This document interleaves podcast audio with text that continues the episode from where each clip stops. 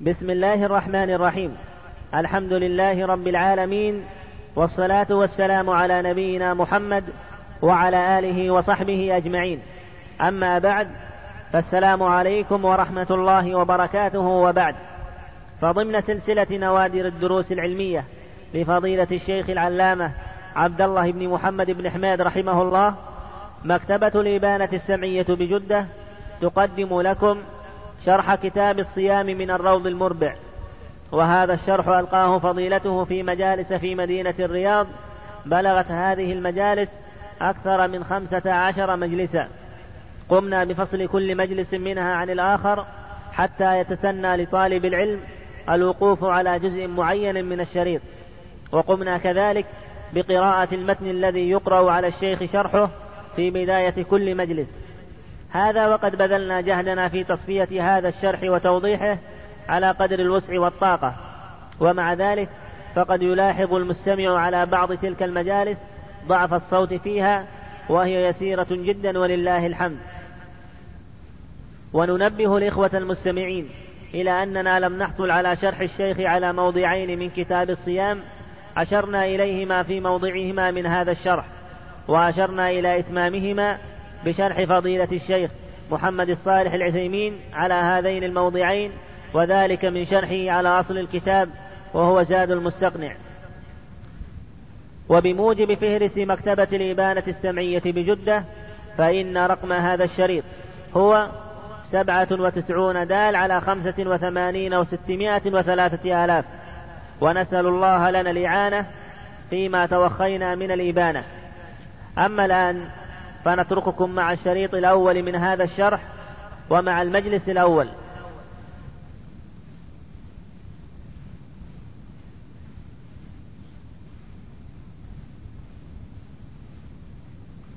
بسم الله الرحمن الرحيم. الحمد لله رب العالمين وصلى الله وسلم على نبينا محمد وعلى آله وصحبه أجمعين. قال المؤلف رحمه الله تعالى كتاب الصيام. يجب صوم رمضان برؤية هلاله فإن لم ير مع صحو الليلة الثلاثين أصبحوا مفطرين. وإن حال دونه غيم أو قتر فظاهر المذهب يجب صومه. وإن رؤي نهارا فهو لليلة المقبلة. وإذا رآه أهل بلد لزم الناس كلهم الصوم. العالمين والصلاة والسلام على أشرف الأنبياء والمرسلين نبينا محمد وعلى آله وأصحابه أجمعين.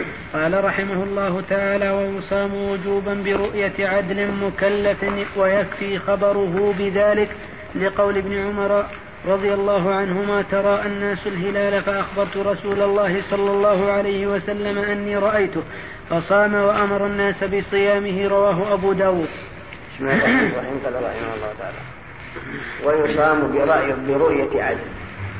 ولو أنثى فإذا رأى هلال رمضان أجل.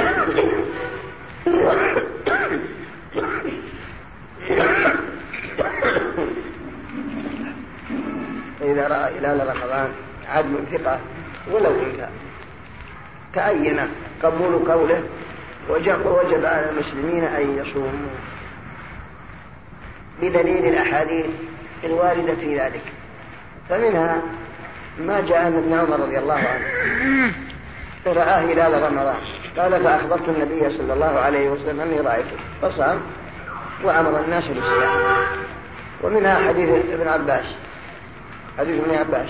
قال جاء أعرابي. فقال يا رسول الله إني رأيت الهلال. قال الرسول أتشهد أن لا إله إلا الله؟ قال نعم. قال تشهد أني رسول الله؟ قال نعم. قال فأذن في الناس أن يصوموا فأذن في الناس يا بلال أن يصوموا غدا. فاستفدنا من هذا أن دخول شهر رمضان يكفي واحد وأنه يكفي أن يكون عدلا فعند المذهب لا بد يكون عدل ظاهر وباطن. وبعض من العلماء يكفي أن يكون عدل ظاهر. بدليل قصة هذا العربي فإن الرسول لا يعرفه. لهذا لا يعرف حتى إسلامه لهذا سأل قال أتشهد أن لا إله إلا الله؟ لما قال إني رأيت الهلال قال نعم. قال تشهد أني رسول الله؟ قال نعم. قال بالناس فاكتفى منه بمجرد النطق بالشهادتين لأن العرب كانوا يعرفون معناها. ليس كوقتنا هذا. بحيث أنه يأتي بها ويأتي بما يناقضها ويخالفها. أما لا. العرب يعرفون معنى شهادة أن لا إله إلا الله وأنها تقتضي أن لا يعبد في الأرض ولا في السماء إلا الله وحده لا شريك له. فالحاصل أن رؤية هلال رمضان يكفي فيه عدل ثقة حتى ولو امرأة. ولو كان أنثى ولو كان أنثى أو عبدا أو بدون لفظ الشهادة ولا يختص بحاكم فيلزم الصوم من سمع عدلا يخبر بروايته. ولا يلزم. ولا يختص بحاكم فيلزم الصوم من سمع عدلا يخبر بروايته برؤيته. ولا يختص بحكم حاكم. بل أنت إذا سمعت رجلا ثقة أنه قال رأيت الهلال يجب تصوم ولو لم يحكم به حاكم. لابد نفسه ما دام تعرف أن الرجل ثقة يلزم هذا ولو لم يؤدها بلفظ الشهادة. بناء على أنه خبر كرواية. فإذا جاءنا شخص أنا رأيت الهلال البارح أو الليلة. رأيت هلال رمضان الليلة. وثبت عندنا عدالته وثقته. فإنا نصوم حكم به القاضي أو لم يحكم. أدى بلفظ الشهادة أو لم يؤدي. فعندهم لأن هذا من باب الخبر لكن لو قال أنا رأيت الهلال وهو عندنا في طيب جزاك الله خير. اعتمدنا هذا وأعلنا للناس في الإذاعة ورومة المدافع واشتهر ثم عقب ثلاث ساعات قال تراني هونت والله ما شفته. عندي شك. شو يقول؟ طيب إن أعلنا للناس أنه أولنا هل يقبل قوله في الرجوع؟ ما دام الثقة أري إذا جعلنا رواية. لو حدثتنا حدثتنا أنت رجل ثقة عندنا قلت حدثني فلان وفلان. قبلنا لما قلت قلت الله أول أنا ما أنا نسيت اللي حدثتكم قلت غلط نقول قولك ذا. الأخير ولا قولك الأول؟ ما يقبل. لأن الثقة. ها؟ ما دام ثقة ما يقبل. ما حدث ثقة. ما دام ما دام الثقة رجع. إياك أن أن تكون من الثقة على ثقة. ما دام رجع شوف أنت حدثتنا ثم رجعت. ناخذ روايتك الأخيرة رجوعك ولا بالأول؟ قال الشيخ إن قلنا أن الرؤية من باب الشهادة ما ما يقبل الرجوع. فإن كانت من باب الرواية يقبل. يقول من باب الرواية فيها. يخالف يقول ما بالشهادة ها؟ أقول قول آخر ما بالشهادة لا المقصود الكلام مو على القول الصحيح لا. كلامنا على التفريع تفريع العبارات اللي نقرأها بس. من نقول أن قصدنا هذا الفهم. فهم ما نقرأه. ليس المراد القول المعتمد أو الصحيح لا. إنما نريد أن نفهم الفارق بين الخبر وبين الشهادة وبين الرواية بس هذا اللي نقصده شيخ يقبل على هذا إن كان تابع بلفظ الشهادة قبلنا.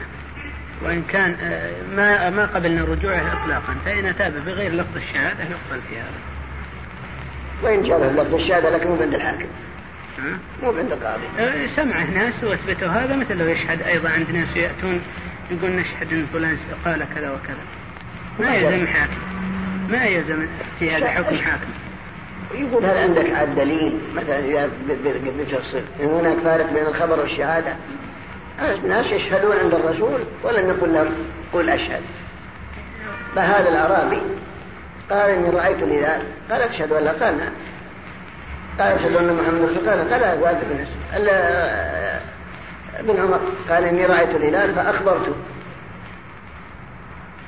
فقال ما قال شهد بناء على أن الخبر شهادة وأن الشهادة خبر. فالذي يفرق بين اللفظين. عليه الدليل. إنه وإنما نبحث نبحث في هذا بحث ثاني. على ابن القيم ما يرى يرى أن الشهادة والخبر كله يعني ما ما يشترط لفظ الشهادة بل ما أدى عن لكن إننا نتكلم آه. لا نحب أن ننتقل إلى غير هذا الموضوع هو فرق يا شيخ بين لفظ الشهادة وغيره. قولها أو عبدا أو بدون لفظ الشهادة. وعند التفريق بين المقصود أنك لو وش وش ليش تقول فيه؟ يقول في إنسان أتى بلفظ لا الشهادة ما جاء لفظ الشهادة. لا قال والله تراني شفت الهلال يا جماعة. أعلنا ودا صاحت الإذاعة والمدافع وما له نسبة جاء قال أول لا ما جاء لفظ الشهادة. خبر خبر بس. شوف نرجع.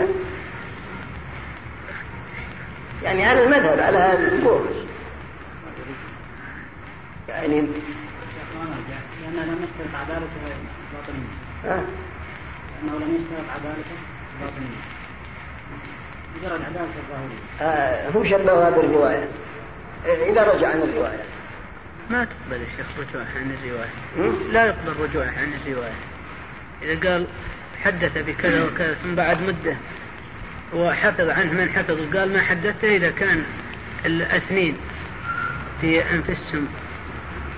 ثقات. نقبل قول اللي حفظ أنت, حدثتنا عن من حدثك. نعم. قلت حدثني أبي كذا كذا. نعم. ثم قلت ترى ما حدثني يا ابن الحلال أنت غلطان قلت جزما ما حدثني وش نقول؟ نقبل رواية كل لا؟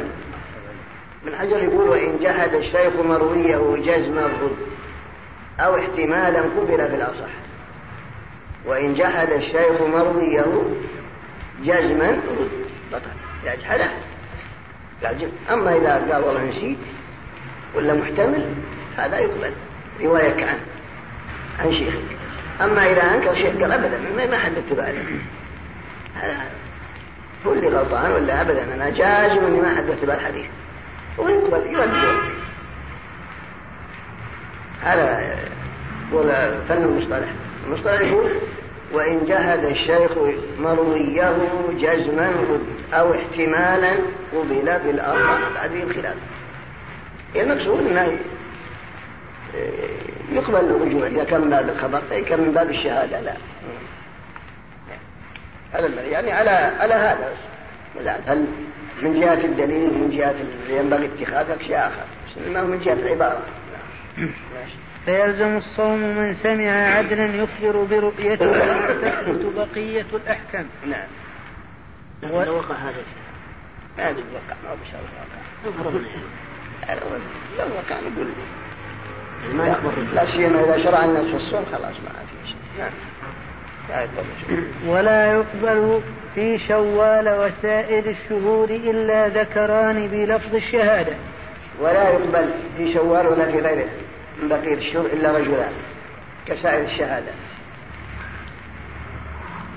أما رمضان في دخوله يتساهل لأنه عبادة. أما خروجه لا لا بد من اثنين.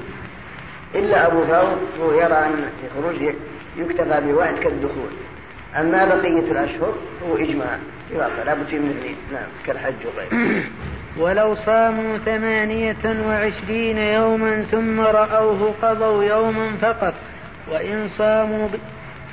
فلو صاموا 28 ثم رأوا الهلال قضوا يوم. لأن الشهر لا يمكن أن يكون 28 لا أقل ما يكون شهر 29 نعم. وإن صاموا بشهادة واحد ثلاثين يوما فلم يروا الهلال فلم يرى الهلال لم يفطروا لقوله صلى الله عليه وسلم وإن شهد اثنان فصوموا وأفطروا. وإذا رآه واحد في دخوله أنت شفت الهلال الحالي هلال رمضان أنت ثقة سنة كملنا ثلاثين بناء على رؤيتك ليلة واحد وثلاثين ما شفناه. فعندهم من واحد وثلاثين. لأن دخوله لم يثبت إلا بواحد. فإذا كملنا ثلاثين ابتداء من رؤية كأن لا رأيناه وإلا لابد نصوم واحد وثلاثين أما القول الآخر لا. نفطر إذا كملنا الثلاثين. وإن كانت الرؤية انبنت على شهادة واحد فقط. ودلت أحاديث جاءت أحاديث كثيرة تدل على هذا وهذا قول هذا القول قول نعم. أو صاموا لأجل غيم ثلاثين يوما ولم يروا الهلال. لكن ما بعده سم وما بعده يكون عيد.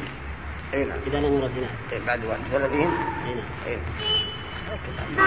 لكن لم يرد ذلك حتى ولو أو صاموا لأجل غيم ثلاثين يوما ولم يروا الهلال.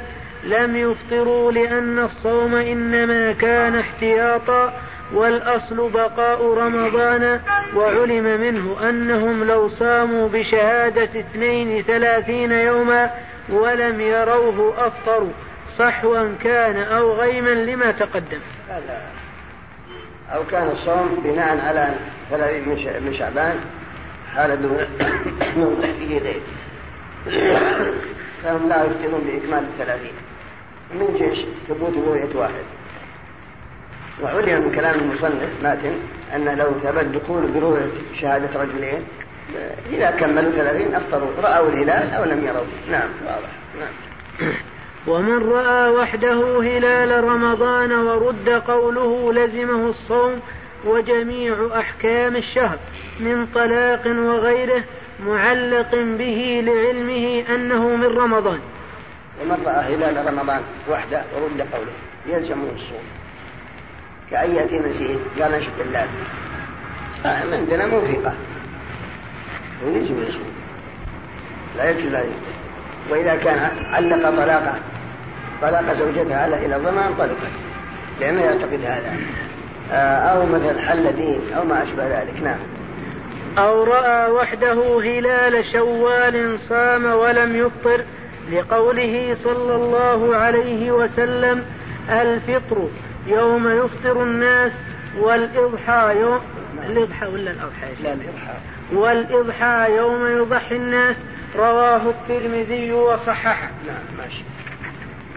وإن اشتبهت الأشهر على نحو مأسور تحرى وصام وأجزأه إن لم يعلم أنه تقدمه ويقضي ما وافق عيدا أو أيام تشريق.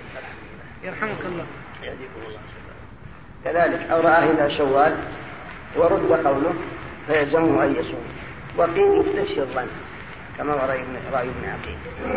آه رأيت أنت هلال شوال ولكن أنت ثقة لكن ما جمعك ثاني ما لأن الفطر شوال لك جاز لك يلزمك تصوم مع الناس.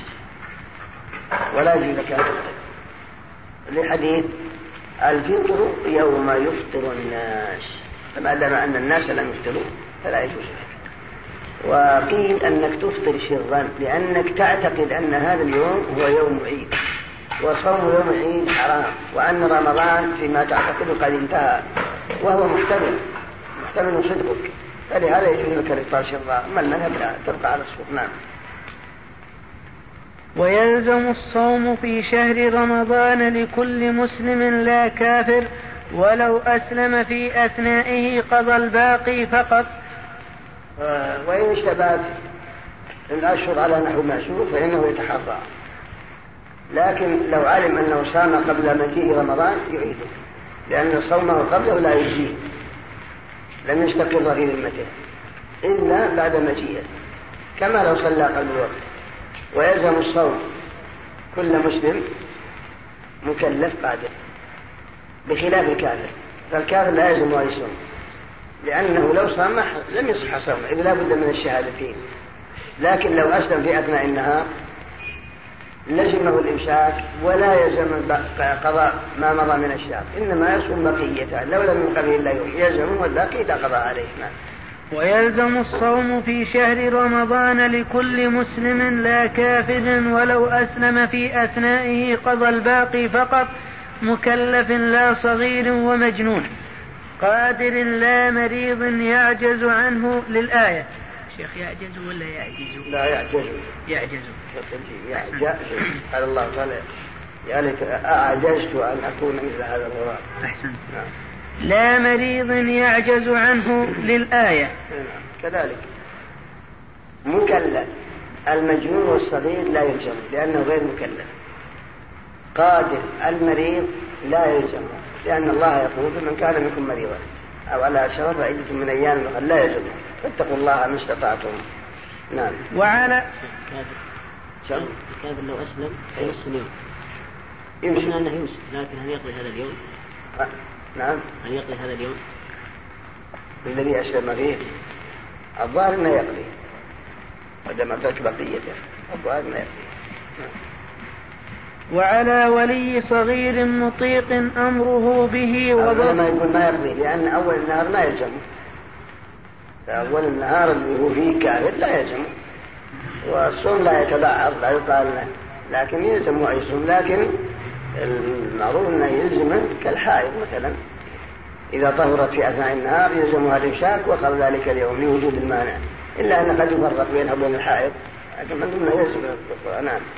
وعلى ولي صغير مطيق أمره به وضربه عليه ليعتاده. وعلى ولي صغير يطيق الصوم أمره به وضربه عليه ليتمرن على الصوم وليعتاد الصوم. فإذا كان عندك ولد أو أخ صغير ولكن يستطيع يصوم فيلزمك أنك تجبر على الصوم حتى لو أدى إلى الضرب. وإن كان الصوم بحق نفل لأنه غير بالغ يلزم أن يصوم. تمرينا له على الطاعة واعتيادا له على الخير ولأجل أن يألف الصوم ويغرس حب الصوم في قلبه. كأهله بالصلاة مع أن لا تجب عليه. مروا أبناءكم بالصلاة لسبع قال واضربوهم عليها لعشر. نعم. أما الآن فنترككم مع مجلس آخر من هذا الشرح. ويصام برؤية عدل ولو أنثى فإن صاموا بشهادة واحد ثلاثين يوما فلم ير الهلال أو صاموا لأجل غيم لم يفطروا. ومن رأى وحده هلال رمضان ورد قوله أو رأى هلال شوال صام. ويلزم الصوم لكل مسلم مكلف قادر. وإذا قامت البينة في أثناء النهار وجب الإمساك والقضاء على كل من صار في أثنائه أهلا لوجوبه. وكذا حائض ونفساء طهورتا. ومسافر قدم مفطرا. العالمين والصلاة والسلام على أشرف الأنبياء والمرسلين نبينا محمد وعلى آله وأصحابه أجمعين. قال رحمه الله تعالى ويصام وجوبا برؤية عدل مكلف ويكفي خبره بذلك. لقول ابن عمر رضي الله عنهما ترى الناس الهلال فأخبرت رسول الله صلى الله عليه وسلم أني رأيته فصام وأمر الناس بصيامه رواه أبو داود. بسم الله الرحمن الرحيم. رحمه الله تعالى ويصام برأي برؤية عدل. ولو من فإذا رأى هلال رمضان عدل.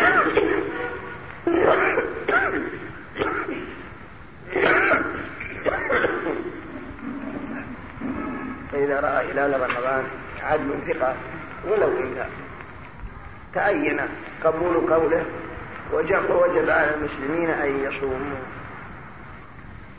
بدليل الأحاديث الواردة في ذلك. فمنها ما جاء عن ابن عمر رضي الله عنه. رأى هلال رمضان. قال فأخبرت النبي صلى الله عليه وسلم أني رأيته. فصام وأمر الناس بالصيام. ومنها حديث ابن عباس. حديث ابن عباس. قال جاء أعرابي. فقال يا رسول الله إني رأيت الهلال. قال الرسول أتشهد أن لا إله إلا الله؟ قال نعم.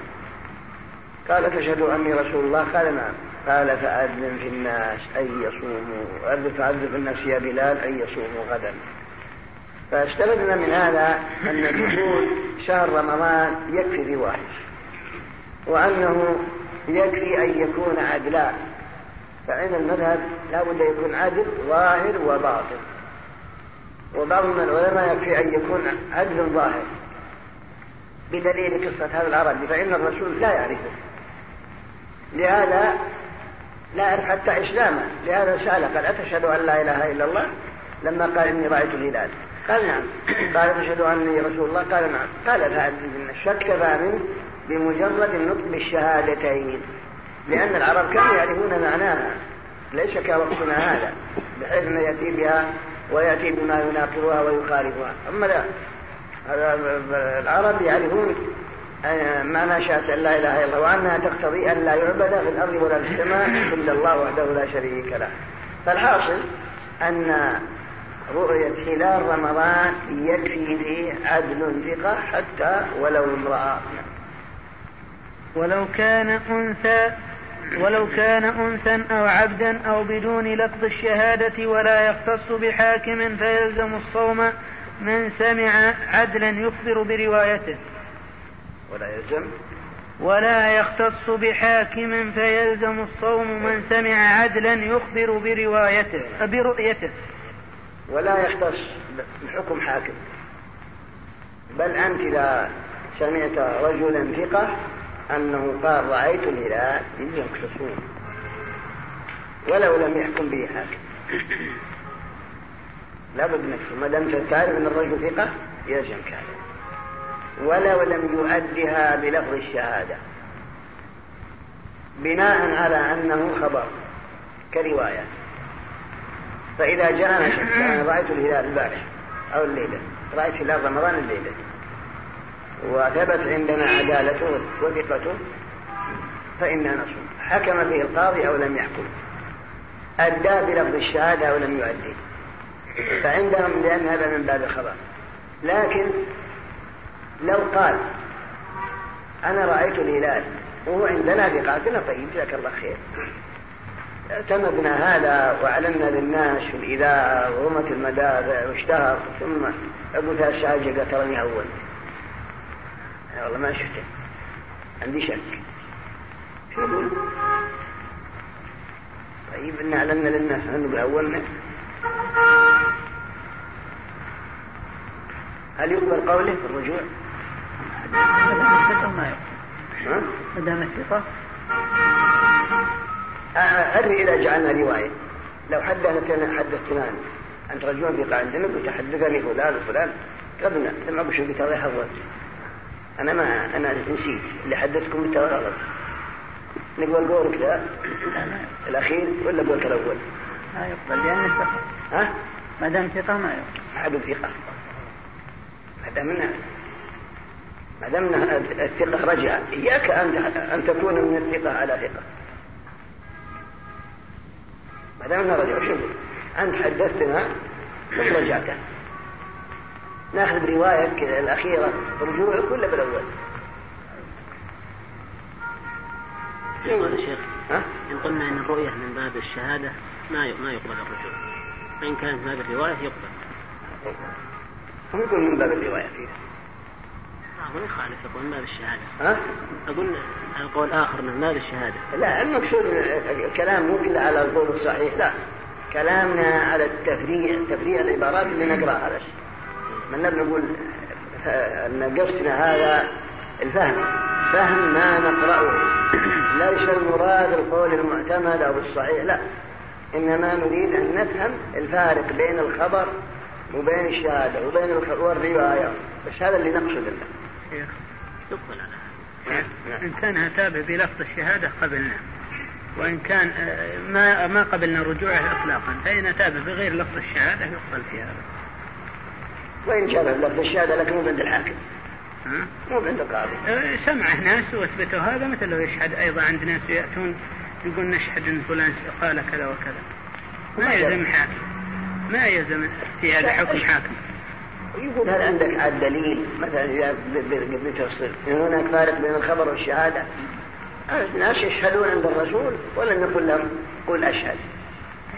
فهذا الأعرابي قال إني رأيت الهلال. قال أشهد ولا قال نعم. قال أشهد أن محمد رسول قال قال لا ابن عمر قال إني رأيت الهلال فأخبرته. فقال ما قال شهد بناء على أن الخبر شهادة وأن الشهادة خبر. فالذي يفرق بين اللفظين. عليه الدليل. إنما وإنما نبحث نبحث في هذا هذا بحث ثاني. على ابن القيم ما يرى يرى أن الشهادة والخبر كله يعني ما ما يشترط لفظ الشهادة. بل ما أدى عن لكن إننا نتكلم آه. لا نحب أن ننتقل إلى غير الموضوع. وفرق يا شيخ بين لفظ الشهادة وغيره. قوله أو عبدا أو بدون لفظ الشهادة هو عند التفريق بين المقصود أني نقرأ وش وش إيش تقول لي؟ في كان تابع بلفظ الشهادة. لا ما جاء لفظ الشهادة. لا قال والله ترى اني شفت الهلال يا جماعة. وأعلنا وإذا صاحت الإذاعة والمدافع وما تشتعل ونسمع جاء قال أول. ما ما دل لفظ الشهادة. خبر بس مرجع يعني على المذهب على هذا القول يعني لأن لم يشترط عدالته باطنية أنه لم يشترط عدالته باطنية مجرد عدالته الظاهرية هم شبهوها بالرواية إذا رجع عن الرواية. ما تقبل الشيخ رجوعه عن الرواية. لا يقبل رجوعه عن الرواية. إذا قال حدث بكذا وكذا ثم بعد مدة وحفظ عنه من حفظ وقال ما حدثته إذا كان الاثنين في أنفسهم. ثقة؟ نقبل قول اللي حفظ أنت, أنت حدثتنا أم من حدثك؟ نعم. قلت حدثني أبي كذا كذا. نعم. ثم قلت ترى ما حدثني. يا ابن الحلال أنت غلطان قلت جزما ما حدثني. وش نقول؟ نقبل رواية كلها من حجر يقول وإن جحد الشيخ مرويه جزما رد أو احتمالا قبل بالأصح.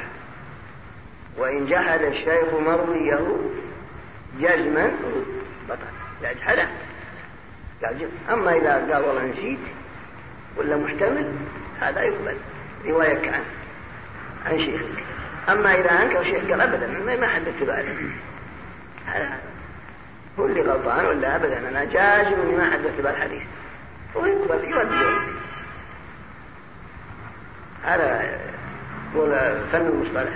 المصطلح يقول وإن جهد الشيخ مرويه جزما أو احتمالا قبل بالأصح هذه الخلاف المقصود أنه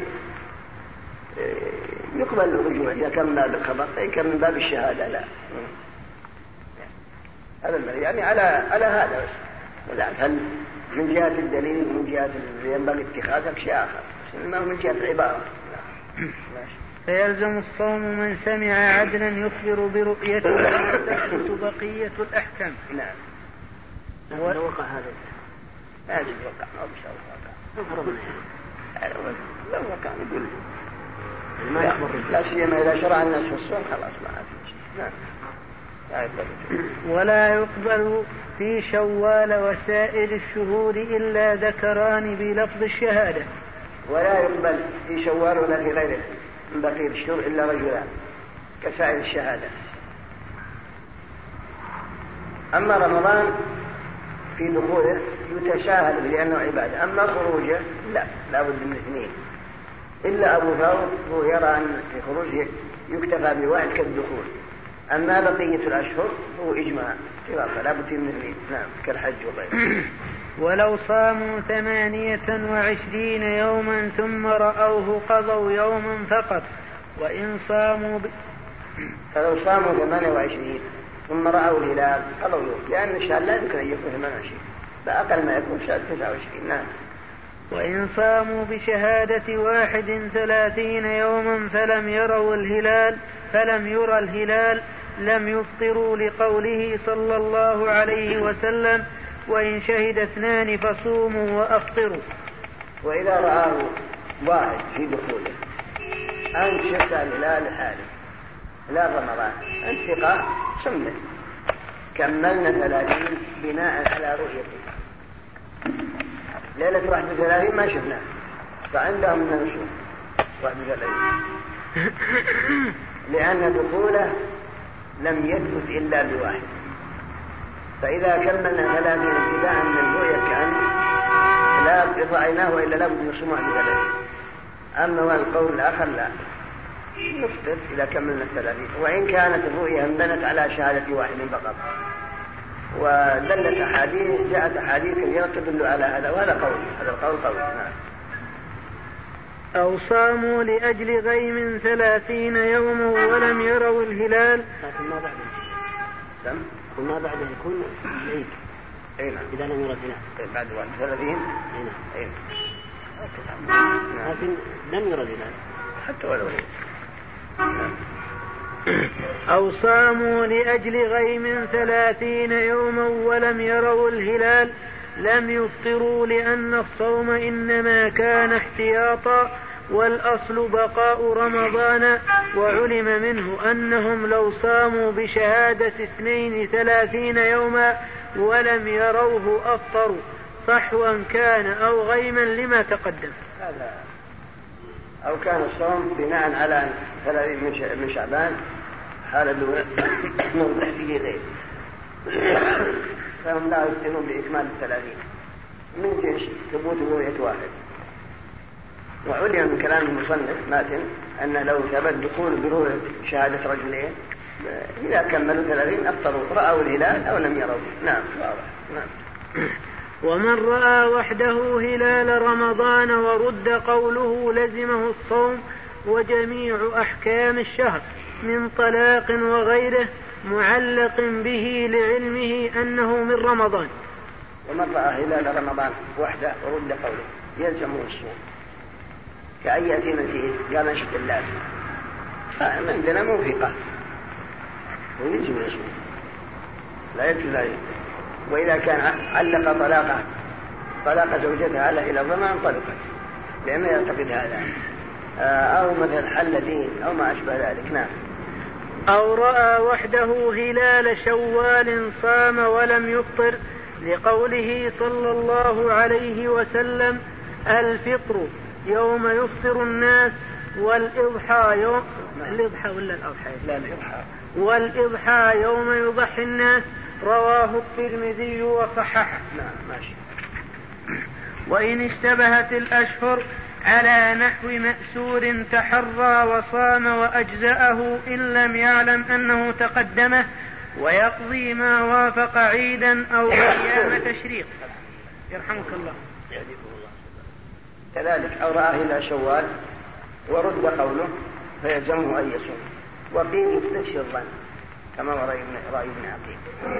آه رأيت أنت هلال شوال ولكن أنت ثقة لكن ما جمعك يعني ما لأن الفطر شوال لك جاز لك يلزمك تصوم مع الناس.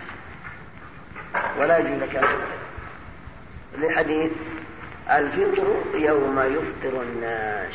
فما دام أن الناس لم يفطروا فلا يجوز لك. وقيل أنك تفطر شرا لأنك تعتقد أن هذا اليوم هو يوم عيد. وصوم يوم العيد حرام. وأن رمضان فيما تعتقد قد انتهى. وهو محتمل محتمل صدقك فلهذا يجوز لك الإفطار شرا أما المذهب لا تبقى على الصوم نعم. ويلزم الصوم في شهر رمضان لكل مسلم لا كافر ولو أسلم في أثنائه قضى الباقي فقط. وإن اشتبهت الأشهر على نحو المأسور فإنه يتحرى. لكن لو علم أنه صام قبل مجيء رمضان يعيده. لأن صومه قبله لا يجزيه لم يستقر في ذمته إلا بعد مجيئه. كما لو صلى قبل الوقت. ويلزم الصوم كل مسلم مكلف قادر. بخلاف الكافر. فالكافر لا يلزم أن يصوم. لأنه لو صام لم يصح صومه. إذ لا بد من الشهادتين. لكن لو أسلم في أثناء النهار لزمه الإمساك ولا يلزم قضاء ما مضى من الشهر إنما يصوم بقيته لو لم يبق إلا يوم يلزمه والباقي إذا قضى عليه نعم ويلزم الصوم في شهر رمضان لكل مسلم لا كافر ولو أسلم في أثنائه قضى الباقي فقط مكلف لا صغير ومجنون. قادر لا مريض يعجز عنه للآية. شيخ يعجز ولا يعجز؟ لا يعجز. يعجز. قال الله تعالى يا ليت أعجزت أن أكون مثل هذا الغراب أحسنت نعم. لا مريض يعجز عنه للآية. كذلك. مكلف. المجنون والصغير لا يلزم لأنه غير مكلف. قادر. المريض لا يلزم لأن الله يقول فمن كان منكم مريضا أو على شر فعدة من أيام لا يلزم فاتقوا الله ما استطعتم.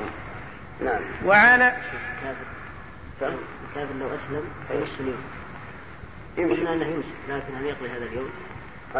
نعم. هل يقضي هذا اليوم؟ الذي أسلم فيه الظاهر أنه يقضي.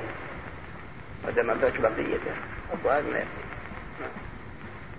وعلى ولي صغير مطيق أمره به وضرب ما يقول ما يقضي لأن أول النهار ما يلزمه. أول النهار اللي هو فيه كافر لا يلزمه. والصوم لا يتبعض لا يقال لكن يلزم يصوم لكن المعروف أنه يلزمه كالحائض مثلا. إذا طهرت في أثناء النهار يلزمها الإمساك وقبل ذلك اليوم لوجود المانع. إلا أن قد يفرق بينها وبين الحائض لكن من ضمنها يلزم نعم. وعلى ولي صغير مطيق أمره به وضربه عليه ليعتاده. وعلى ولي صغير يطيق الصوم أمره به وضربه عليه ليتمرن على الصوم وليعتاد الصوم فإذا كان عندك ولد أو أخ صغير ولكن يستطيع يصوم فيلزمك أنك تجبر على الصوم. حتى لو أدى إلى الضرب. وإن كان الصوم بحق نفل لأنه غير بالغ يلزم أن يصوم. تمرينا له على الطاعة وتيادا له على الخير.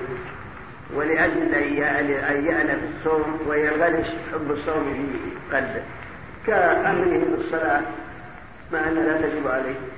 مروا أبناءكم بالصلاة لسبع قال واضربوهم عليها لعشر. نعم. أما الآن فنترككم مع مجلس آخر من هذا الشرح. وإذا قامت البينة في أثناء النهار وجب الإمساك والقضاء على كل من صار في أثنائه أهلا لوجوبه وكذا حائض ونفساء طهورتا ومسافر قدم مفطرا. الحمد لله رب العالمين والصلاة والسلام على أشرف الأنبياء والمرسلين نبينا محمد وعلى آله أجمعين. قال رحمه الله تعالى وإذا قامت البينة في أثناء النهار برؤية الهلال تلك الليلة وجب الإمساك والقضاء لذلك اليوم الذي أفطره على كل من صار في أثنائه أهلا لوجوبه أي وجوب الصيام وإن لم يكن حال الفطر من أهل وجوبه. وإذا قامت البينة في أثناء النهار لأن الهلال وإن وجب الإمساك ووجب القضاء. على كل من صار أهلا لوجوبه وهو المسلم المكلف البالغ معناه لو نحن الآن الضحى مثلا الظهر جاءنا خبر بأن الهلال البارح ثبت عندي أحد الطلاب بأنه ثبت الهلال البارح من ما صلى وجب علينا الإمساك بقية هذا اليوم. ووجب علينا القضاء قضى ذلك اليوم واختار شيخ الإسلام ابن تيمية أنه لا. لا القضاء لأن الشرائع لا تنزل إلا بعد العلم. فإذا لم نعلم إلا في أثناء النهار وقد أكلنا في أول النهار فيجب علينا الإمساك فقط. أما القضاء فلا يجب. هذا رأي الشيخ. بناء على أن الشرائع لا تنزل إلا بعد العلم. واستدل على هذا بعمومات منها تحويل القبلة وهو أن أهل قباء صلوا بعض الصلوات إلى جهة القدس. ولما جاءهم شخص وأخبرهم بأن الرسول تحول إلى الكعبة استداروا بأثناء الصلاة وأكملوا صلاتهم. ومع هذا صحت الصلاة ولم يروا بالإعادة مع أن الأمر بالتحويل لم يصلوا لكن لا يلزم بناء على أن الشرع لا تلزم إلا بدلا. على رأي الشيخ يجب الإمساك دون القضاء أما الملك كما هو الإعلان نعم. أما هذا القضاء إلا قول. ها؟ كل جمعة نعم. نعم. نعم. المذهب يقولون إن ما دام من رمضان وانت أهل أهلا للوجود فهذا لابد من القضاء أشبه ما لو فاتت الصلاة نسيانا فإنه يجب لك قضاء لحديث من نام عن الصلاة أو نسيها فليصليها إذا ذكرها. فقال ما دام انه الصلاه فكذلك الصوم. نعم. أقول لو حين حينما علم بوجوب الصيام كان عطشان أو جالس لا يجوز أن يشرب ويقف لا لا خلاص. يعني يعلم لو كان يعني من ضرر على نفسه. إلا عاد يا خشي ضرر على نفسه. هذا لو كان صائم لو كان صائم من أول النجم لا يكلف الله نفسا إلا وسعها لا يحدث بدل ضرر أو كون هذا وكذا حائض ونفساء طهرتا في أثناء النهار فيمسكان ويقضيان. ومثل الحائض والنفساء إذا طهرت في أثناء النهار عليهما الإمساك وعليهما القضاء لأنه فعل الوجود كما لو طهرت الحائض الظهر الذي من حين طهرت يمسك مع يجب ولكن بعد انتهاء رمضان يجب عليها قضاء هذا اليوم. نعم. وكذا مسافر قدم مفطرا يمسك ويقضي. و... نعم وكذا المسافر قدم مفطرا. عليه أن يمسك ويقضي. أن تفطر من البر شرط وصلت عنك من حين لا صلت في القضاء نعم. وكذا لو برئ مريض مفطرا أو بلغ صغير في أثنائه مفطرا أمسك وقضى. وكذا لو برئ مريض مفطرا أو بلغ صغير في أثنائه مفطرا أمسك وقضى. فإن كان فإن كانوا صائمين أجزأهم. وكذا مريض. مثلا كان مفطر لأجل المرض ثم شفي. يجب عليه الإمساك أو الصبي بلغ في أثناء النهار وجب عليه الإمساك وعلى كل قضى ذلك اليوم الذي أفطر في أول نعم. إذا لم إيش؟ إذا لم يمسك عمدا. يصير عاصي أي تهديد؟ أي ما لابد أنا كفارة. إيه، لا معلش عليه قضاء إلا إن جامع إن جامع نعم. من الكفارة طعام. لا ما عليك كفارة يؤدب ما كفارة ما عليك التهديد تعجيل نعم لا وصلت البلد وغيره ولا إن شاء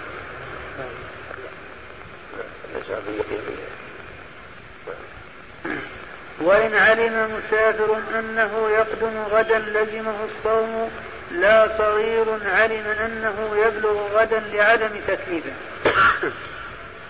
والمسافر إذا علم أنه يقدم غدا يلزم الصوم هذا الموعد هو من الغداء يعني أنت مسافر وعلمت أنك تبي تصل يرد بكرة ولو الظهر أو العصر يجب تصوم. لأن لا تدخل باب إلا وأنت صائم لكن الرواية الثانية عن أحمد. لا يلزمك وقول جمهور العلماء. ما دمت في حكم الشرع. فلا يلزمك أن تصوم وأنت مسافر. وإن وإن غلب على ظنك أنك تأتي ذلك هنا بمعنى أفضل بمعنى غلب الظن لا يلزمك كما أن المسافر يجوز له القصر. وإن غلب على ظن أنه يأتي البلد غدر ويجوز له الجر وإن علم أنه يصل إلى بلد غدر وقوله إذا غلب على ظن علم هنا بمعنى غلب على ظن أنه يصل البلد غدا يسوء. هذا من المفردات وإلا من الجمهور العلماء لا يجب وهو الصحيح إن شاء الله. نعم. قوله لا صغير علم أنه يبلغ لا صغير علم أنه يبلغ غضب فلا يقول بعدم تكليفه علم هذا ما يمكن يعلم أنه لو لم يشترك بمرور خمسة عشر عام. فإذا علم أن يتم لك خمسة عشر سنة باش الظهر لأن عبادته مربوطة ومحفوظة فلا يجب يصوم لأنه قلنا أنه مكلف. والصغير كما هو معروف يربط بلوغه إما بكمال خمسة عشر سنة والظهر هنا أو بالإنبات أو بالإنجاز والإنبات والإنسان ما يدري عنه يجي يتغلب ولا ما يجي هذا من السوء له تمام السن. لكن لو صام الشيخ يبلغ النهار هل يلزم الإعادة؟ لا. لكن شفق بين إذا أخر النهار ولا شفق في الحالة نعم إذا أخر العيد الليل وإذا كان الصائم هذا صح صومه أدى ما عليه. وإن كان أول النهار صلاة صوم نفل وآخر النهار بعد بلوغ الساقط هو عنده يجيب أما إذا كان أفطر في أول النهار ثم بعدما بلغ تم خمسة عشر سنة أو احترم مثلا يلزمه الإمساك وقضى ذلك اليوم على أما الآن فنترككم مع مجلس آخر من هذا الشرح. ومن أفطر لكبر أو مرض لا يرجى بروه أطعم لكل يوم مسكينا وسن لمريض يضره ولمسافر يقصر. وإن نوى حاضر صوم يوم ثم سافر في أثنائه فله الفطر. وإن أفطرت حامل أو مرضع خوفا على أنفسهما قضتاه فقط وعلى ولديهما قضتا وأطعمتا لكل يوم مسكينا. الحمد لله رب العالمين والصلاة والسلام على أشرف الأنبياء والمرسلين نبينا محمد وعلى آله وأصحابه أجمعين. قال رحمه الله تعالى ومن أفطر لكبر أو مرض لا يرجى برؤه أطعم لكل يوم مسكينا. ما يجزئ في كفارة في كفارة بر أو نصف صاع من غيره. لقول ابن عباس في قوله تعالى وعلى الذين يطيقونه فدية طعام مسكين. ليست بمنسوخة هي للكبير الذي لا يستطيع الصوم. رواه البخاري والمريض الذي لا يرجى برؤه في حكم الكبير. رحمه الله تعالى وإن أفطر لكبر أو مرض لا يرجى برؤه أطعم لكل يوم مسكينا. هذه الجملة فيها مسائل أولا الشيخ الكبير الذي يشق عليه الصوم. إذا كان يشق عليه الصوم لا يكلف الله نفسا إلا وسعها. فعليه فله أن يفطر ويطعم عن كل يوم مسكين. وهو مدبر أو نصف ساعة من تمر أو من أرز. ونحوه. وهذا يجزي عنه. وكذلك المريض الذي لا يرجى بره كالمفلوج مثلا والمشلول. لا يستطيع أن يصوم. فإنه يفطر ويطعم عن كل يوم مسكين. لكن لو كان الشيخ الكبير الهرم قد زال عقله لا يفهم الخطاب ولا يرد الجواب. هذا ما عليه شيء. يفطر ولا شيء. لأنه أصبح غير مكلف من جنس الطفل بل ولا صلاة عليه. فلا يكلف بالإطعام إلا إذا كان عقله ثابت ومكلف. غير أنه لا يستطيع أن يصوم. فهذا نعم يفطر ويطعم. من كل يوم قدور أو نصف صاع من تمر أو من أرز أو شعير وليغفر ذنبه إذا سافر المسافر. وأدرك الوقت العطش وافطر وعليه ذنب ولا؟ ما عليه الا يموت. ما عليه ذنب ما عليه الا يموت. يقضي يقضي ما عليه شيء. يبدا يفطر سم؟ يفطر يفطر اي الله يعجك من النار. كذلك المريض الذي لا يرجى إذا كان عقله ثابت فهذا يلزمه أن يطعم إذا أفطر. وأما لو كان مرضه يرجى ضره كوجع العين. إلا أن يصاب بعطش أو الحمى يلتهم الماء معها دائم. هذا لا يجوز له أن يطعم بل يفطر وعليه القضاء. والله سبحانه وتعالى يقول وعلى الذين يطيقونه فدية طعام مسكين. اختلف المفسرون في هذه الآية تفسير هذه الآية. فقال ابن عباس إنها في الشيخ والشيخة. إذا كبر يفطر ويطعما ولكن الذي عليه كثير من المفسرين انها منسوخة لأن الآية وعلى الذين يطيقون. نسخت بقوله تعالى فمن شهد منكم الشهر فليصمه نعم. لكن إن كان الكبير أو المريض الذي لا يرجى برؤه مسافرا فلا فدية لفطره بعذر, بعذر معتاد ولا قضاء لعجزه عنه. أما لو كان المريض الذي لا يرجى مسافر أو الشيخ الذي لا يستطيع أن يصوم لكبر سنه كان في سفر وأفطر من أجل السفر فإنه لا قضاء عليهما لعجزهما عنه ولا إطعام لأن الإفطار ساغ لهم شرعا بسبب وجود السفر نعم. وسن الفطر لمريض يضره الصوم ولمسافر يقصر ولو بلا مشقة لقوله تعالى ومن كان مريضا أو على سفر فعدة من أيام أخر. وسن الفطر لمريض يضره الصوم هؤلاء لا يفتر؟ إن الله يحب أن تؤتى رخصه كما يكره أن تؤتى معصيته. وكذلك المسافر السنة في حقه أيضا أن يفطر. ولو انتبت المشقة. إنما التعليل بالمشقة مظنة. مظنة لوجوبها لا أنها هي السبب. بل السبب هو السفر بنص رسول الله. ولقوله تعالى من كان منكم أو منكم مريضا أو على سفر فعدة من أيام أخرى. فالآية أطلقت وجدت المشقة أو لم توجد. إنما العلماء يعلمون بالمشقة ما هي إلا جزء علة فرض علة لا أنها علة كاملة بسبب للصوم سواء وجدت المشقة أو لم توجد. فلو قلت مثلا ما علي مشقة في السفر لو صمت لا لا في سيارة مكيفة ولا في أي شيء. أي ذلك أفضل؟ نقول أفضل الإفطار. ولو انتبت المشقة بحقك. ما دام أن الله يقول فمن كان منكم مريضا أو على سفر فعدة من أيام أخرى حتى ولو انتبت المشقة فإن السنة الإفطار. بل ذهب الظاهرية إلى وجوب الإفطار. للمسافر. قالوا يجب. ولا يصح أن يصوم. لأن النبي صلى الله عليه وسلم وصفهم بالعصاة. حين قيل لما قيل إن بعض الناس قد صار قال أولئك العصاة أولئك العصاة.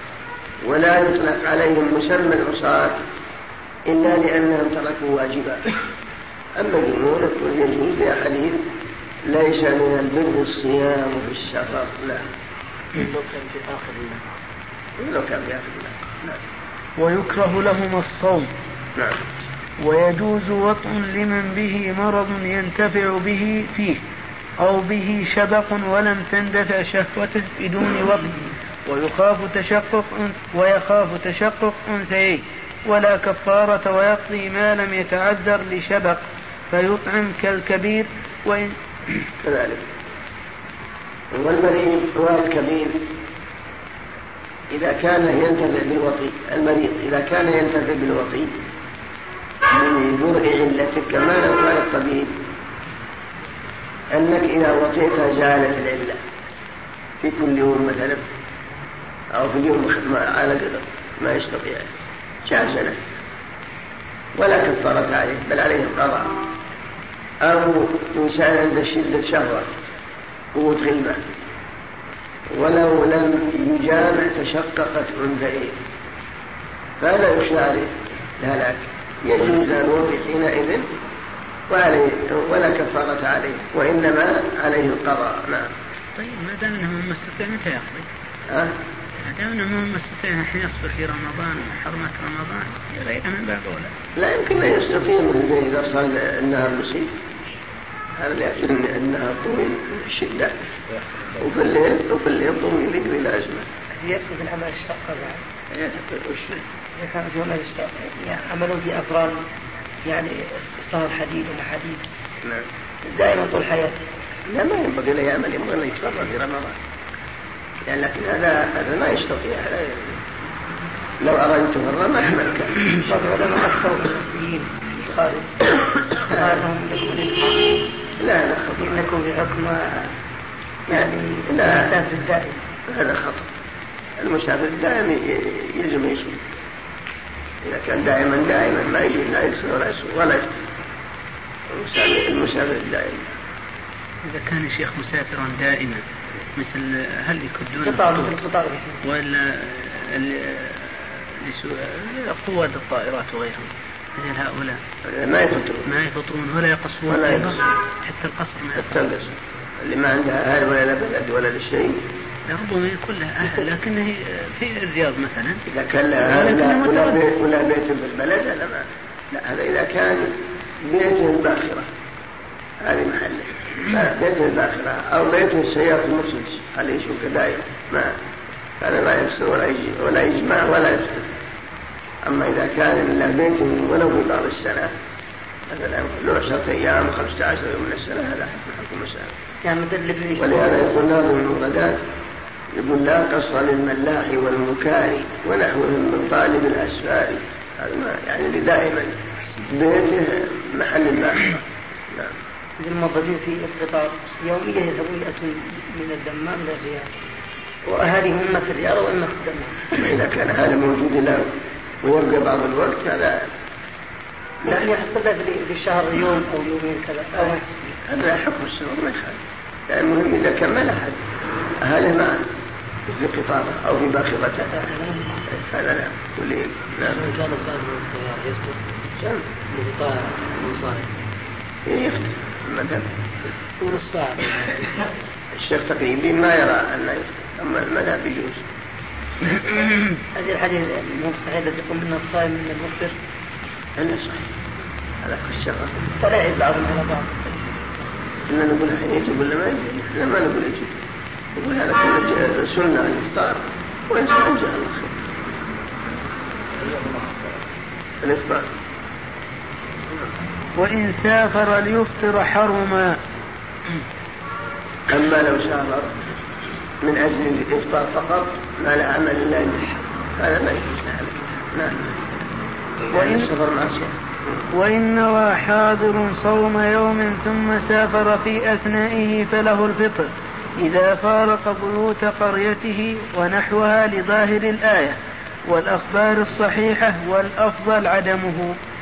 كذلك وإن نوى حاضر صوم يوم سافر في أثنائه فله الفطر جائز له مثلا سافرت الضحى في رمضان وأنت صائم. إذا فرغت عن البلدة جاز لك الإفطار. والأفضل إكمال الصوم خروجا من الخلاف يعني بعض العلماء لا يرى الأولى أنك تكمل الصوم لكن لو أفطرت ما في مانع. نعم. وإن أفطرت حامل أو أفطرت مرضع خوفا على أنفسهما فقط أو مع ولد قضتا أي قضتا الصوم فقط من غير فدية لأنهما بمنزلة المريض الخائف على نفسه. وإن أفطرتا خوفا على ولديهما فقد قضتا عدد الأيام وأطعمتا أي, أي وجب على من يمون الولد أن يطعم عنهما لكل يوم مسكينا ما يجزئ في كفارة. وإن أفطرت حامل أو خوفا على أنفسهما فقط. فقط. ولا, ولا كفارة. كما لو قالت الحامل أنا إذا صمت تضررت بالكلية. ثم جاز الإفطار وعليها القضاء. وكذلك المرضع فإن كان الضرر على الولد على الجنين في بطن أمه أو على الضرير ما يصل إلى لبن فعليها فلها فتفطر وعليها القضاء والإطعام إذا كان السبب هو الولد وهو الجنين والذي يقوم بكفار الكفارة عن الولد هو من تلزمه مؤونة ذلك الجنين أو ذلك الولد. نعم. لقوله تعالى وعلى الذين يطيقونه فدية طعام مسكين قال ابن عباس كانت رخصة للشيخ الكبير والمرأة الكبيرة وهما يطيقان الصيام أن يفطرا ويطعما مكان كل يوم مسكينا والمرضع والمرضع والحبلى ما تصير عطفا على الشيخ يا شيخ. بل رخصة للشيخ الكبير والمرضع والمرضع والحبلى إذا خافتا على أولادهما أفطرتا وأطعمتا رواه أبو داود. وروي عن ابن عمر وتجزئ هذه الكفارة إلى مسكين واحد جملة. وتجزي هذه الكفارة إلى مسكين واحد جملة. يعني لو كانت عدة أيام وخمس كفارات عن خمسة أيام أو عشر كفارات عن عشرة أيام ودفعت لفقير واحد جائز لا يشترط أنها يدفع عن كل يوم لفقير بحيث تعدد الفقراء على كثر على تعدد الأيام. بل مجموع الكفارات عن الأيام لو دفعت لفقير واحد لا مانع نعم ومتى قبل رضيع ثدي غيرها وقدر أن يستأجر له لم تفطر. والرضيع إذا قبل ثدي غير المرضعة كأمه وقدر ولي على أن يستأجر لم يجوز الإفطار. بل عليه أن يستأجر حينئذ. نعم. وضئر كأم. وضئر كأم. يعني أن الضئر يجوز لها الإفطار.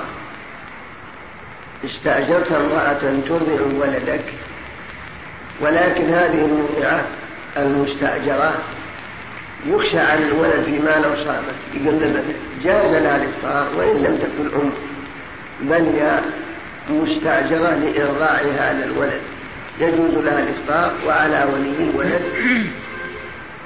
إخراج الكفارة. نعم. ويجب الفطر على لا. ويجب الفطر على من احتاجه لإنقاذ معصوم من هلكة كغرق. ويجب الفطر على من احتاج إلى إنقاذ معصوم من هلكة كإنقاذ من غرق ونحوه. يعني أنت صائم وسقط إنسان في البحر أو في بئر في من كريم وأنت لا تستطيع تنزل إلا أن أفطرت جاز لك الإفطار من أجل إنقاذ هذا المعصوم. وهو المسلم. أو ذمي أيضا كان يبدو جزية. هذا لا بأس به. أن تفطر من أجل إنقاذ هذا المعصوم من هذا الماء أو من هذا الغرق أو من الحرق أو ما أشبه ذلك. نعم.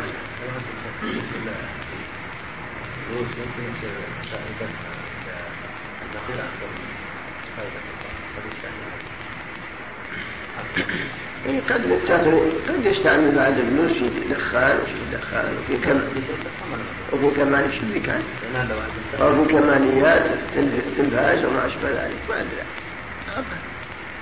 فهذا الشيء اللي نصت عليه الشريعة. نعم. وليس لمن أبيح له فطر رمضان صوم غيره فيه. وليس لغير لمن أبيح له فطر رمضان صوم غيره فيه.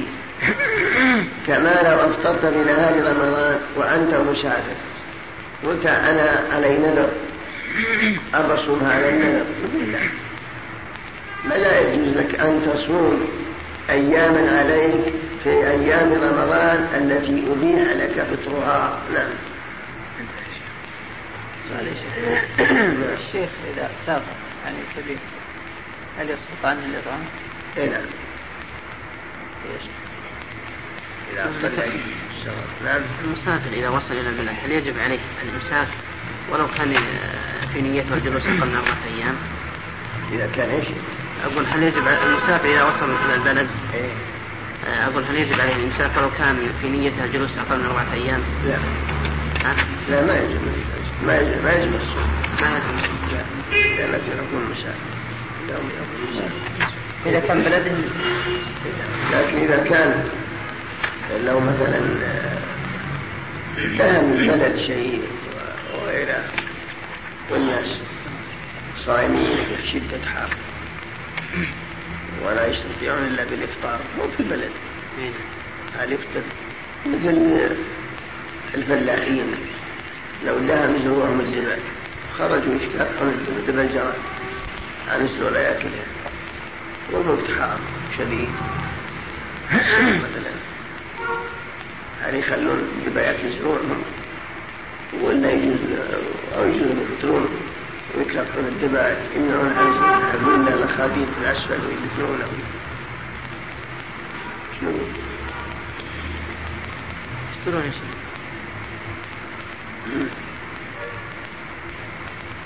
يقولون للفلاحين خليناه اكل ازرعات ولكن وإن طلعنا نكافح الدماء عن الزرع ما نستطيع بعد العطش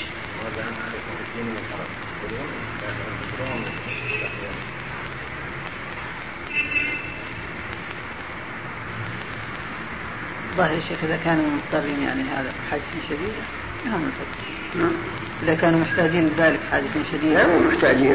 محتاجين حفظ زراعته لو ما تكليف إلا يطلعوا للشمس وبدوا يحفلون ولا يرمون الدبع يخلون في الخنادق اللي يحفلون ولا يدفنون ولا لأن عادتهم يحفلون حفار خنادق طوال على الزروع ويخدون عليها ثم يدفنونها حتى لا يدخل الزرع لا يأكل.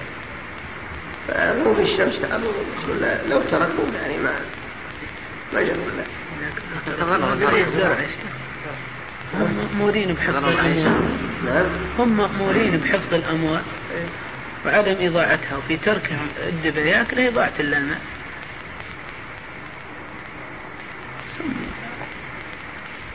نعم. وكذلك يجوز من استرفت القهنة يعني قبل الدعوة بجواز الإفطار. هو وجه. إذا رجع المدينة يمسكون شيخ؟ نعم. إذا رجع المسكون؟ إيه نعم. زاد الشهر الإطعام يجمع في ويجزع في آخر الشهر أو كل يوم بيوم لا لو لو لم يتولى في آخر الشهر جاز شيخ إذا نوى السفر مثلا الظهر هل لابد إذا نوى السفر بكرة الظهر هل لابد من نية الصيام من الليل؟ ها؟ إذا نوى مثلا السفر بكرة مثلا الظهر والليل من أيام رمضان هل لابد من نية الصيام؟ نوى شيخ يعني ما يدري يسافر ولا ما يسافر؟ طيب لو, لو لم ينوي ولم يسافر هل يتم صومه إذا لم يأكل أكيد لأن إذا لم ينوي معلوم معلوم قصد المبنى ولا لا السفر زاد ما صار سفر لكن ترك النية على نية السفر على كأنها نية معلقة وجود السفر من عدمه فلم يوجد اسمه يسمى الصحيح بسم الله الرحمن الرحيم. هل القص مثل الفلاحين؟ شيء اللي يحشون مثلا. رزقهم لا. مو فايت من الحشيش لا مع شتم عليه. رجال من الحشيش يمكن يحشون ثاني لكن لو فرضنا لو فرضنا ما عندهم قوت لعيالهم بالكلية وجه فلا يمكن يحشون في ليل ولا شيء. ولولا ذلك تعطلوا عيالهم ما لم يجب لهم ما يأكلون أما الآن فنترككم مع مجلس آخر من هذا الشرح. ومن نوى الصوم ثم جن أو أغمي عليه جميع النهار ولم يفق جزءا منه لم يصح صومه لا إن نام جميع النهار. ويلزم المغمى عليه القضاء فقط. ويجب تعيين النية من الليل لصوم كل يوم واجب لا نية الفرضية. ويصح النفل بنية من النهار قبل الزوال وبعده. ولو نوى إن كان غدا من رمضان فهو فرضي لم يجزه. ومن نوى الإفطار أفطر. رب العالمين والصلاة والسلام على أشرف الأنبياء والمرسلين نبينا محمد وعلى آله وأصحابه أجمعين. قال رحمه الله تعالى ومن نوى الصوم ثم جن أو أغمي عليه جميع النهار ولم يفق جزءا منه لم يصح صومه لأن الصوم الشرعي لأن الصوم الشرعي الإمساك مع النية فلا يضاف للمجنون ولا للمغمى عليه فإن أفاق جزءا من النهار صح الصوم سواء كان من أول النهار أو آخره. بسم الله الرحمن الرحيم قال رحمه الله تعالى ومن نوى الصوم ثم جن أو أغمي عليه جميع النهار ولم يرد جزءا منه لم يصح صومه لفوات التكليف حينئذ. معنى لو أن الإنسان نوى الصوم غدا ولكن بعدما تسحر ونوى الصوم جل قبل طلوع الفجر. انجل ولم يمت إلا بعد غروب الشمس. عادت عليه القوى فهذا ما صح صومه. لأنه من ابتداء وقت الإمساك الذي هو طلوع الفجر إلى نهايته وهو غروب الشمس لم يكن بذلك مكلفا وليس هو من أهل النية حينئذ. فلا يصح صومه. وجوده كعدمه. وكذلك المغمى عليه. لو أن إنسانا بعدما تسحر موجود أغمي عليه. واستمر الإغماء حتى غربت الشمس. لم يصح صومه بالنسبة للمغمى عليه يأتي أنه يلزمه القضاء. وبالنسبة للمجنون لا قضاء عليه. أما لو أذاق جزءا من النهار كما لو أغمي عليه بعد صلاة الفجر. ولم يكن إلا بنشوه هذا صوم صحيح. لأنه مضى جزء من النهار الذي يحرم فيه الأكل والشرب وهو من أهل الصوم. أو مثلا أفاق قبل غروب الشمس بربع ساعة أو أقل. محقق أنه أفاق قبل غروب الشمس. فكذلك صومه صحيح. أما إذا كان من ابتداء طلوع الفجر إلى نهاية غروب الشمس وهو لم يشعر بشيء ولم يعلم عن شيء فهذا نعم لا يصح صومه. ومثله المجنون لو أفاق المجنون جزءا من النهار فإنه يصح صومه. نعم. بالنسبة شيخ جميع النهار بالنسبة لإعرابه هل يجوز نصب على أن الأفاق يجوز نعم. لأن في جميع النهار. على أن لا يفعل أغمي عليه جميع النهار أغمي عليه جميع النهار أي في جميع النهار نعم لا إن نام جميع النهار فلا يمنع صحة فلا يمنع صحة صومه لأن النوم عادة ولا يزول به الإحساس بالكلية. لا إن نام جميع النهار فإن صومه صحيح. وذلك لأن النوم طبيعي وأمر عادي ولا به الإحساس بالإغماء فإنك لو نبهته النائم قام توكل أما المغمى عليه لو وقف ما ما عندك أحد ما يفهم. بخلاف النوم. ولأن النوم يتأتى في حق الأنبياء صلوات الله وسلامه عليهم. فالنائم لو تسحر ونام قبل طلوع الفجر ولم يستيقظ إلا بعد غروب الشمس. إلا الآن. صوم صحيح فرقا بينه وبين الإغماء فنقول الفارق بينه وبين الإغماء أن النوم عادي. وهذه طبيعة البشر. وأن ولا يمنع الإحساس نهائيا. بدليل أنك لو أيقنته لاستيقظ أما الإغماء هو أمر ليس هو بعادي بل هو طاري. ليس من طبيعة البشر بل هو طاري لمرض ونحوه. فلو نبهت لا ينتبه بل هو مستغرق في إغماء نعم ويلزم المغمى عليه القضاء أي قضاء الصوم الواجب زمن الإغماء لأن مدة لأن مدة لأن مدته. مدته. لأن مدته لا تطول غالبا فلم يزل به التكليف فلم يزل فلم فلم يزل به التكليف فقط. بخلاف المجنون فلا قضاء عليه لزوال تكليفه. كذلك. ويلزم المغمى عليه القضاء فقط. الذي أغمي عليه جميع من الفجر إلى غروب الشمس. هذا إذا استيقظ انتهى يجب يقضي. لأن الإغماء ليس هو كالجنون. ولأن أمار بن ياسر أغمي عليه ثلاثة أيام. ومغمى عليه. فقضى تلك الصلوات. ولأن النبي صلى الله عليه وسلم في مرض فيه أغمي عليه. فلما أفاق قال أصلى الناس قالوا لا ينتظرونك يا رسول الله. فذهب فتوضأ فذهب لنوء فأغمي عليه. فما سقطت الصلاة عنه. كلما أفاق أراد أن يصلي. ولكن من دل على أن المغمى عليه يلزم القضاء بخلاف المجنون الذي لم يفت جزءا من النهار. أما لو أفاق جزءا من النهار يلزم أيضا عندهم أما إذا استمر حتى غربت الشمس فهذا لا لا لا لا, لا قضاء لأنه غير مكلف حينئذ بزوال عقله وليس حكم حكم المغمى بل المغمى جاءت آثار كما في قصة عمار المشار إليها من أنه كان يقضي الصلاة وقد رمي عليه ثلاثة أيام.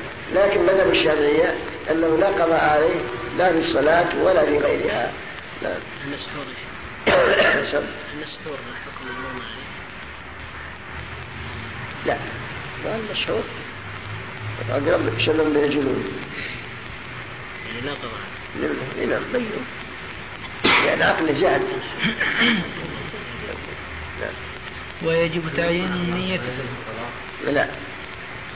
ويجب تعيين النية بأن يعتقد أنه يصوم من رمضان أو الشعر تخبيط في العقل.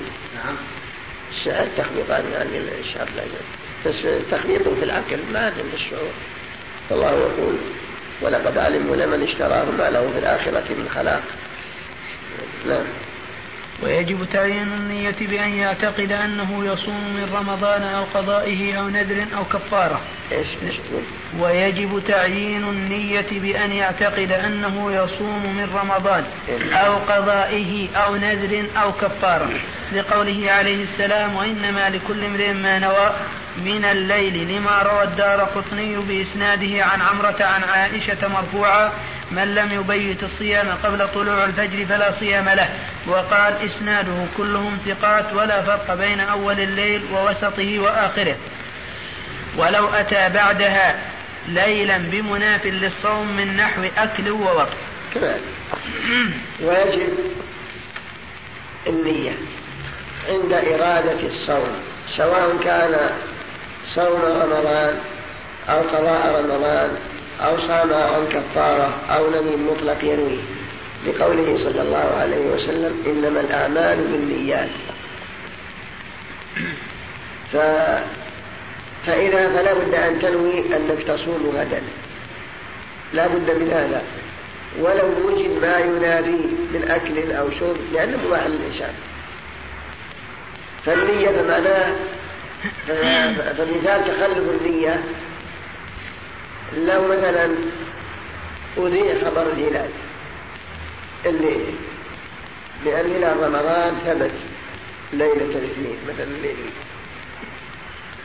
أنت لم تعلم بهذا الخبر. صليت الفجر؟ لما صليتها علموك الناس اليوم صيام. وأنت لا أكلت ولا شربت ولا شربت ما تعطي شيء من المفطرات مسكت فهل تعتمد هذا الصوم هذا اليوم؟ نعم يلزمك تصوم لكن لا بد من القضاء لا يجزيك لأنك لم تبيت النية من الليل. ما نويت إلا بعد صلاة الصبح. لأنك لم تعلم أن اليوم من رمضان. والرسول يقول لا صيام لمن لم يبيت نيته من الليل. سواء كان رمضان أو قضاء وعندهم أنه ينوي لكل يوم. ومذهب الحنفية لا يكفي إذا نوى أول ليلة من رمضان كذا. لكن عندنا لو عجبت عن خاطره نية الصوم بعد بكرة لكن تبي تصوم رمضان. فكذلك أي نية مجرد عزومة عن الخاطر لا يؤثر لأنك عازم على أنك ستقوم آخر الليل لتناول طعام السحور. أو للصوم حتى ولو غاب عن نعم لصوم كل يوم واجب لأن كل يوم عبادة مفردة. لا يفسد صومه بفساد صوم غيره. هذا عندهم أن ينوي أن يصوم لكل يوم واجب نية خاصة. لأن صوم كل يوم عبادة مستقلة. لا يفسد الصيام ما قبلها بفساد صوم هذا اليوم. مما يدل على أنه منفرد فلو فسد صوم هذا اليوم لا يسري فساد في الأيام الماضية. لهذا قالوا يتعين أن يخصصه بنيات لكن كما قلنا مناوي من أول رمضان. سيكون الشهر وكل ليلة ينوي أن سيكون غدا سواء تناول طعام السحور أو لا أو عزمت عن ذلك فإنها نية. نعم. لا نية الفرضية أي لا يشترط أن ينوي كون الصيام فرضا لأن التعيين يجزئ عنه. لا يشترط أن يقول أن ينوي أنه فريضة.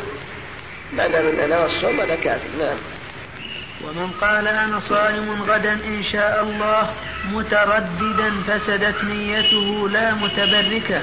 كما لا يفسد إيمانه بقوله أنا مؤمن إن شاء الله غير متردد في الحال ومن قال أنا صائم غدا إن شاء الله. نقول الصوم صحيح ما دام أنه ينوي التحقيق والتبرك دون التردد. إن كان ينوي التردد ما أدري أصوم أو لا أصوم. أو يقول أنا أصوم إن شاء الله يعني إن شاء الله صمت وما شاء الله ما صمت من باب التردد فهذا لا يصح صومه. أما إذا كان من باب التحقيق أو التبرك لا التعليق فهذا يصح صومه. ولهذه المسألة نظائر تدخل بالطلاق كما لو قال إن دخلت الدار فأنت طالق إن شاء الله. مثلا فدخلت الدار. قال مرادي إن شاء الله للتعليق. يقول لا حتى للتعليق دخلت الدار. قال ما ندري عن مشيئة الله هل لو شاء طلاقها أو لا. هذا يقين خلاف. بخلاف لو إذا أراد التحقيق أو التبرك فإنها تطلق. أما إذا قال إن شاء الله للتعريف يعني أنه علق طلاقها بمشيئة الله إن شاء أوقع وإن لم يشاء. هذا في العلماء أقوال. من جنس ما, ما هنا؟ لا. طيب يا شيخ نوى الصيام ولم يستيقظ إلا الساعة 6 هل يكفي الصيام؟ الله الله. الصيام الصحيح إن شاء الله. نعم.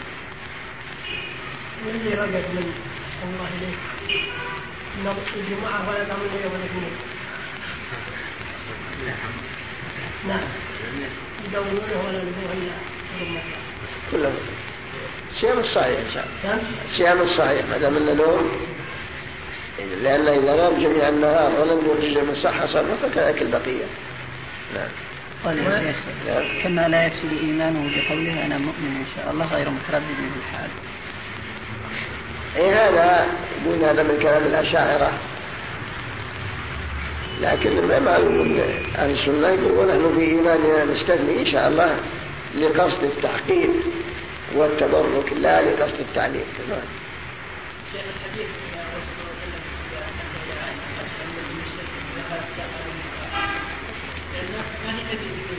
هذا في النافلة يقولون. فرق بين النافلة والفريضة.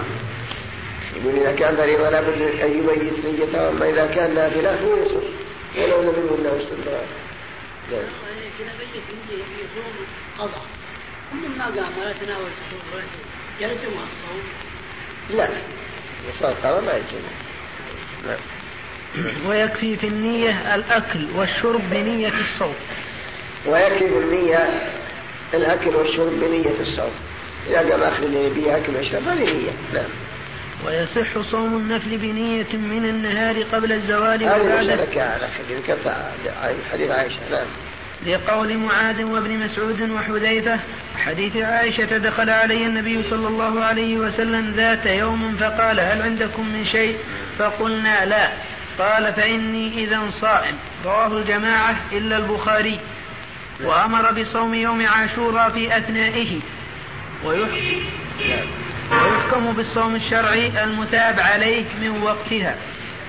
كذلك ويصح النفل صوم النفل بنية من النهار قبل الزوال أو بعده.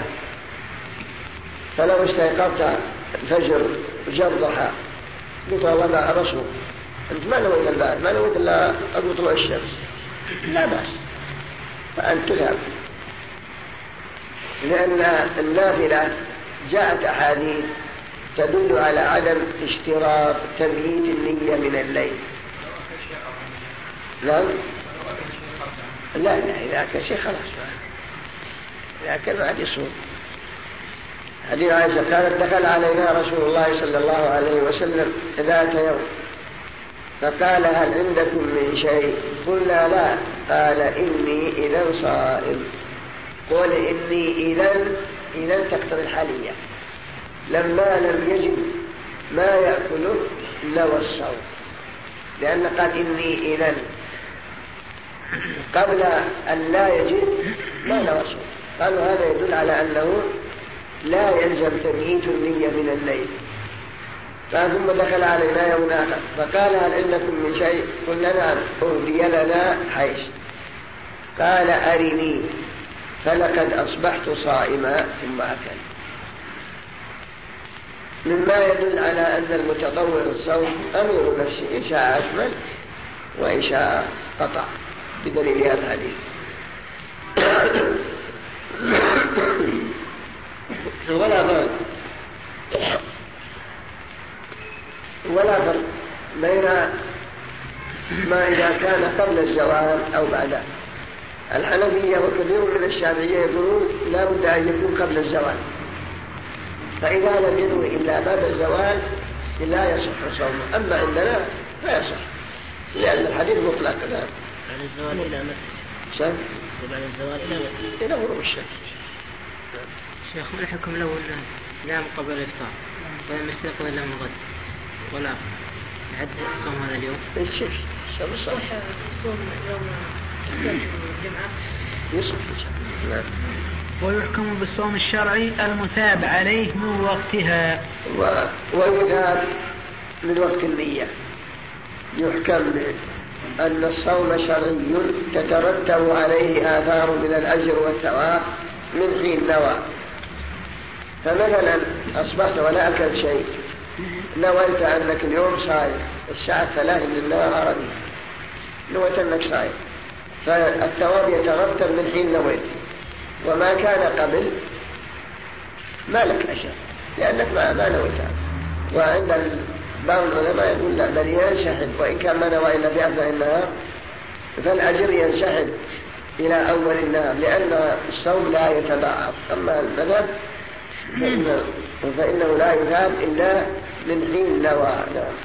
ولو نوى إن كان غدا من رمضان. نعم.